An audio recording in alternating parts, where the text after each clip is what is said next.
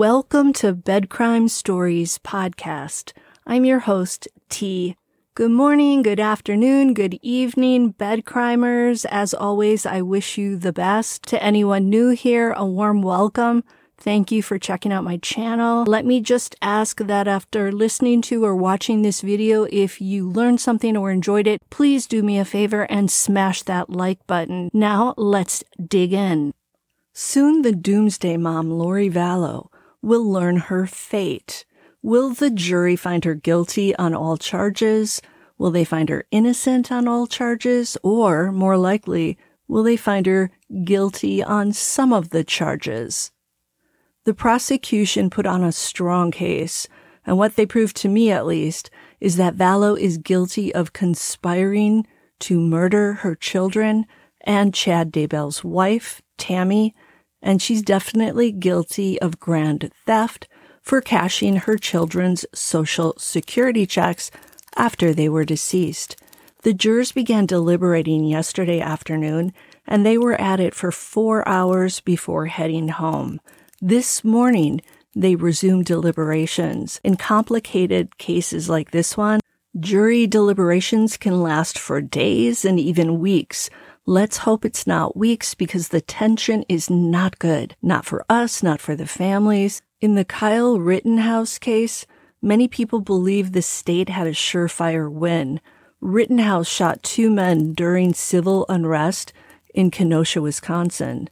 However, the jury deliberated for four days, and as the days drew on, it was pretty obvious that whatever the verdict was going to be, it wasn't the slam dunk that so many thought it would be. Rittenhouse was eventually found not guilty on all the charges. In the Alex Murdaugh case, jurors came to a guilty verdict within three hours. The longest jury deliberations took place in Oakland, California. In 2003, a jury took a full 55 days to deliberate before acquitting three former Oakland police officers of the assault and false arrest of residents in the city's poorest neighborhoods. The jury acquitted them on eight counts, and the judge declared a mistrial on the remaining 27 charges. That was a complicated case. In most state and federal courts, juries must reach a unanimous decision. Every single juror must agree with the decision. Since the verdict has to be unanimous, there's no set time limit for jury deliberations, and it isn't always easy to get all the jurors on the same page. It will require some of them to bring up evidence supporting their point of view, and it will also sometimes require concessions, like maybe they find a person guilty of one count of a crime instead of two.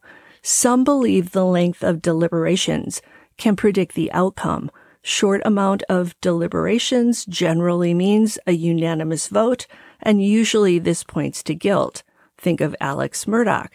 A longer amount of time deliberating generally points to jurors having some disagreements and are wanting to review the evidence.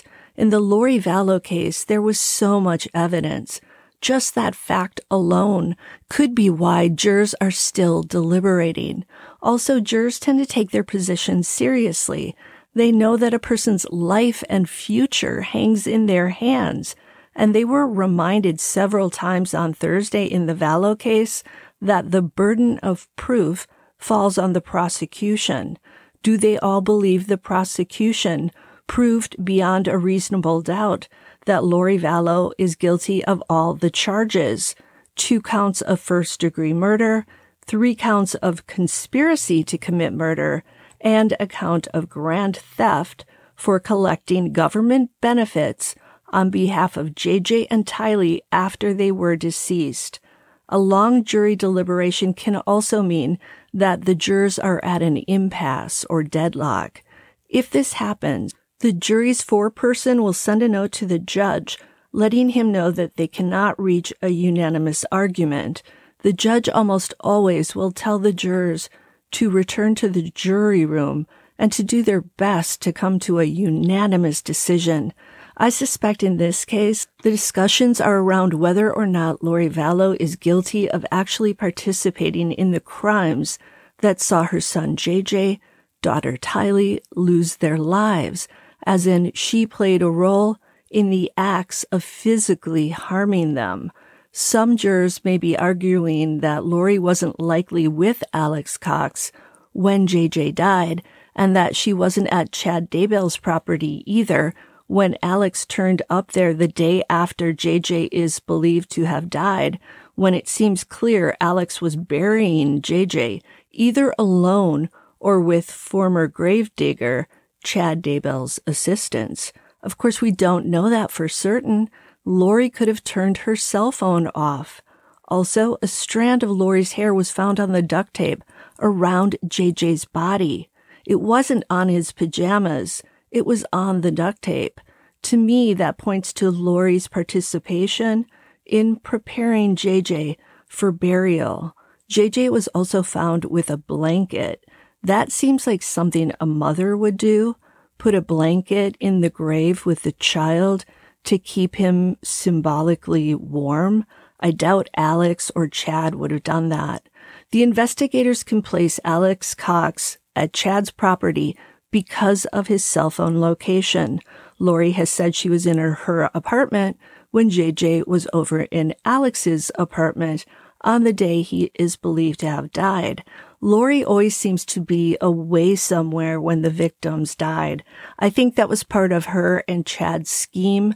Make Alex Cox the fall guy, let him take the rap, tell him he's important, he has an important role to play, as in being Lori's protector, tell him that he's going to be an important warrior upon the second coming of Jesus Christ. By the way, Alex had a traumatic brain injury after a car accident, and I'm wondering if his brain was permanently damaged from that injury, and if that could explain his willingness to believe Chad and Lori's crazy ideas about zombies and to agree to be their hitman. I fear there are questions about this case that will never fully be answered. The jurors must have noticed that Lori's family was not in the courtroom during closing arguments and for most of the trial. Her son Colby wasn't there, nor were her parents, Janice and Barry, and her sister Summer was also not there. That's got to tell the jurors something. For now, we wait with bated breath for news of a verdict. The verdict will be live streamed, and I'm sure all eyes are going to be on Lori Vallow to see if she finally sheds some authentic tears, not for her deceased children, but rather for her new life permanently behind bars. Yes, I feel confident the jurors will find her guilty of some of the charges. Just some updates about today that I thought I'd throw on here. Kay Woodcock, JJ's grandmother, is wearing a blue and purple dress with a blue and purple necklace. Those are JJ and Tylee's favorite colors. The public seating area in the courtroom is nearly full. Lori's attorneys are there, prosecutors Rob Wood and Rachel Smith as well. Larry Woodcock, JJ's beloved grandfather walked into the courthouse playing The Party's Over on his iPad, and he was singing some of the lyrics, and he added, Lori, the party's over. And his t shirt says, World's Greatest Papa. So sad. A line began forming at 4 a.m. outside the Ada County Courthouse this morning. Everybody is dying to know the verdict. That's all for now. Until the next time on Bed Crime Stories. Hey, do me a favor, smash that like button and subscribe to my channel.